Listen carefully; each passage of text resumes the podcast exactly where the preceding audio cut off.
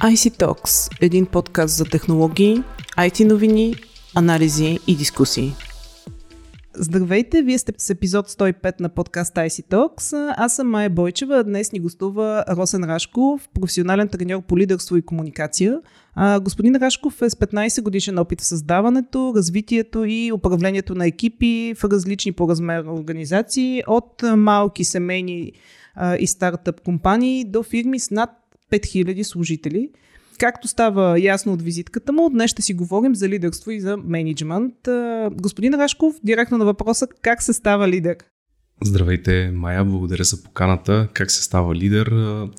Обикновено това е процес, който отнема време и съзнателни инвестиции в а, уменията, които изграждат представата ни за лидерство. А, когато човек има ясен план, процесът може да бъде ускорен. Съответно, когато се учиш от проба грешка или не отделиш време да анализираш, да наблюдаваш себе си, отнема малко повече време. А, добре, т.е. всеки един от нас може да стане лидер. Разбира се, лидерството е съвкупност от умения, които могат да бъдат учени, могат да бъдат а, изпробвани, най-вече за да се види техния ефект, да ги а, подберем така, че да отговарят и на нашия личен стил.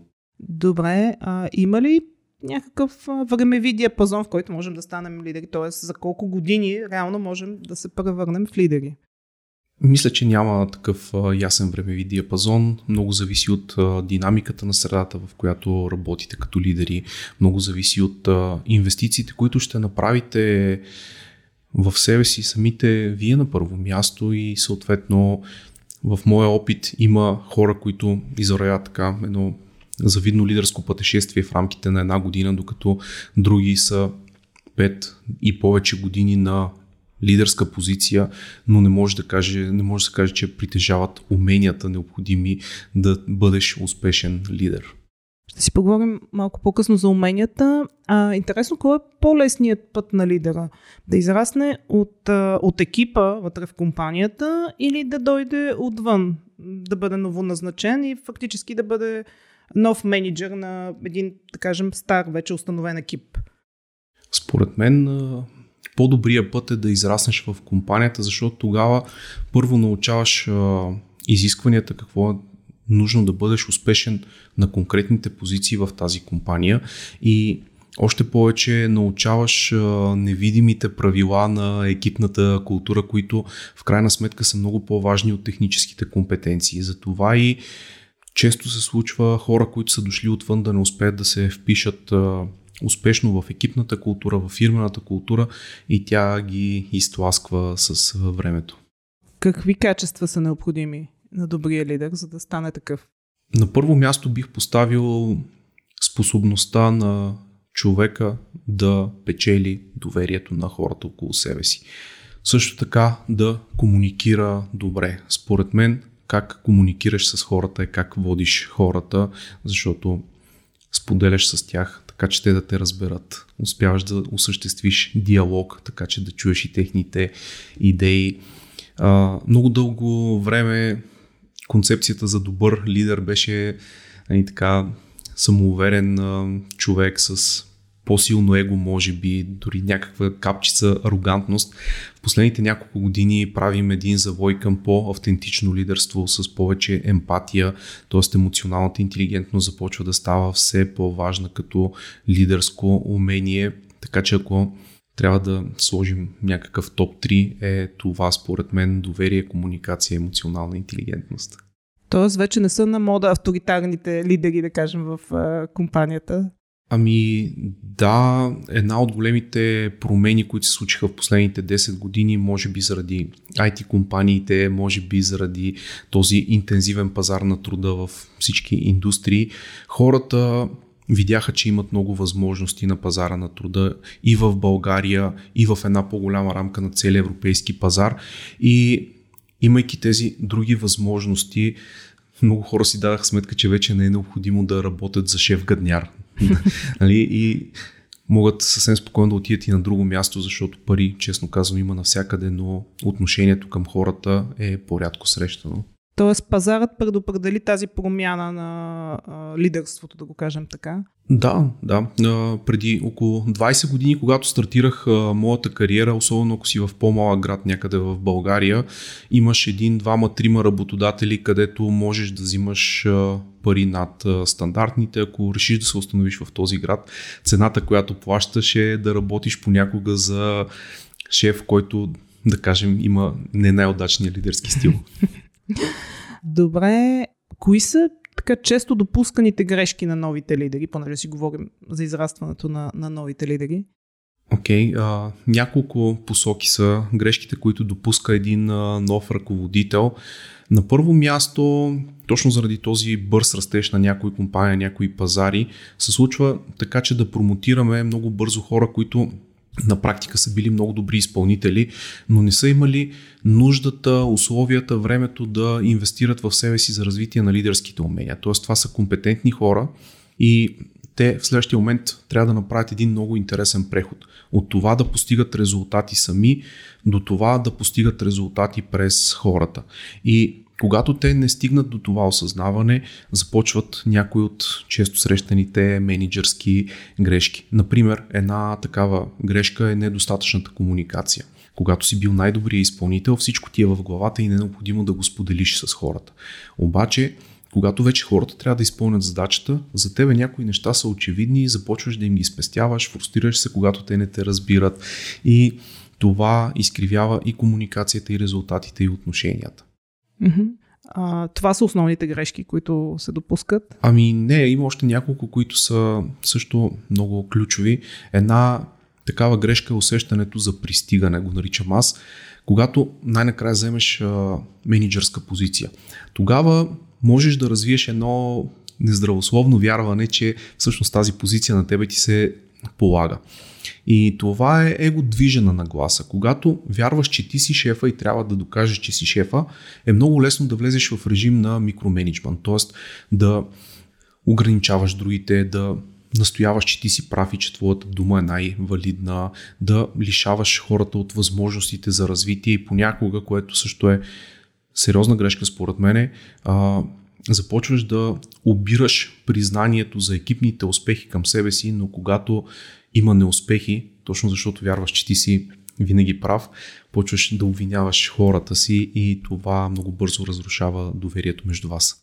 Добре, но тук става дума за егото на човека. Нали, има хора, които са природно с по-голямо его и хора, които са с по-малко. Тоест, това нещо може ли да се промени с оглед на това, което говорихме, че в крайна сметка лидера се изгражда и всеки един може да бъде лидер? Точно така, може да бъде променено. Това е част от работата, която аз и колегите коучове вършим с а, такива ръководители, работейки индивидуално с тях, ние им даваме тази обратна връзка, анализираме ситуации с техните хора. Обикновено всички тези грешки са някакво сляпо петно за този лидер. Той не го вижда, не винаги получава качествена обратна връзка и по този начин той остава сляп за проблема известно време. Хората около него виждат проблема, но защото са в по-ниска позиция, те предпочитат да си търсят за обиколните пътища и да премълчават и в крайна сметка това дългосрочно не работи. На какъв етап интересно се намесвате вие, коучовете? В смисъл на етап, когато нещата са стигнали, да кажем, до една така преломна точка с напускащи служители, именно поради тази причина, за която си говорим, или Ох, Майя, това ми е болна тема. А, в България коучинг културата, за съжаление, все още не е толкова популярна. Понякога компаниите възложители гледат на нас като на бърза помощ и дори като на реанимация. Те ни викат за да се намесим, а, когато човека е вече пред уволнение. Нали? Тоест, той е станал толкова токсичен, че единствено трябва да го изгоним и наймат мен или някой колега, който просто се опита да поправи неща, които са станали непоправимо. Ще ти дам пример. Преди няколко месеца работих с една компания, за да се опитам да ремонтирам такъв тип лидер. Човека е получавал обратна връзка за нещата, които при него не работят, за този малко по-диктаторски стил, който има още от 2016 година. И те се свързаха с мен в началото на 2022 година, тази година всъщност. 6 години. И за човека това до сега е било напълно нормално. И неговото мислене е защо никой не ми каза до сега, че има проблем. Обаче той е толкова разочарован, че изведнъж са му стоварили тая чернилка и той всъщност е готов да напусне сам. Аз, честно казано, няма какво да направя в този момент. Също и колегите коучове. За това коучинг то е инструмент, който да се използва, може би още от самото начало на развитието на един лидер, да му се даде посока.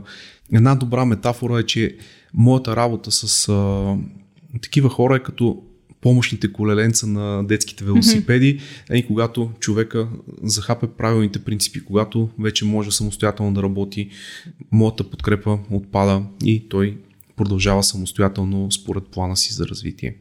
Да. Интересно, има ли а, разлика между различните м- бизнес сектори, тъй като нашият подкаст е по-технологично насочен? повече така компаниите от IT сектора ли се обръщат към вас и имат такива проблеми или въобще как, как се приема от различните а, сектори в България коуча и коучинг съветите, да го кажем така?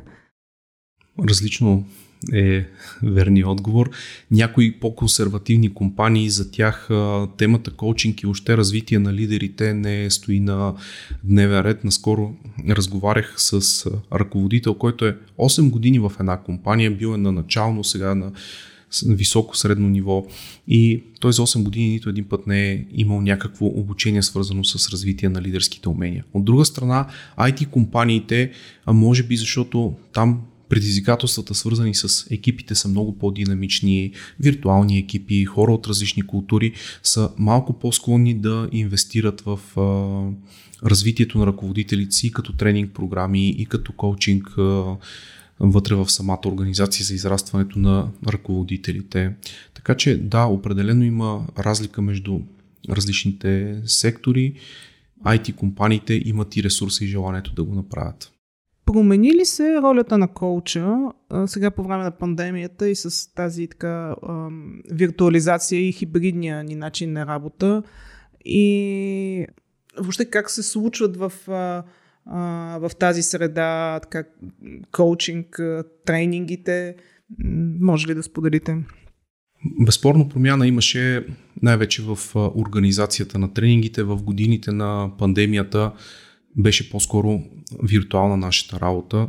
За коучинг ефекта не беше толкова голям, тъй като с огромната част от хората и преди пандемията и аз и колегите си работехме онлайн, така че там нямаше ефект. По-скоро тренингите две години бяха основно виртуални сега с а, овладяването на ситуацията хората отново имат голямото желание да се върнат присъствено в а, тренинг зала и за тях това е първи приоритет взаимодействието с хора на живо е нещо, което им е липсвало. А, може би малко повече емпатия, малко повече добронамереност, съпричастност към тези хора, които също са имали своите трудни моменти в годините на пандемията, е нещо, което поне аз се опитвам да правя, работейки в зала на живо. Последно, понеже все въртим около думата емпатия, това ли е така основата на, на успешния лидер в днешно време? През 2019 година всъщност започна едно изследване. Резултатите от него бяха обявени декември миналата година и какво искат хората от един добър ръководител, особено в годините на пандемията? Оказва се, че на първо място като търсено качество е емпатията. В един труден момент лидерът да погледне на тебе не само като служител в тази компания, а малко по-масштабно в а, смисъла на човек, на цялостно човешко същество, който си има своите лични предизвикателства, който може би се притеснява за своите близки, който трябва да се справи с целият този хаос и неяснота от работата в къщи. Така че да, емпатията тя започва да става все по-важна в съвременното лидерство, според мен. Добре, благодаря много за, за гостуването. Така оставам темата отворена и в бъдеще отново да направим една среща и да поговорим. Темата със сигурност е интересна и полезна, особено нали, с оглед на това, което споменах, че подкаста ни е насочен към технологиите и се слуша така доста активно от технологичния сектор. А, а на слушателите на подкаста IC Talks следвайте ни в SoundCloud, Google Podcasts, iTunes и Spotify и очаквайте, разбира се, следващия ни епизод. До скоро!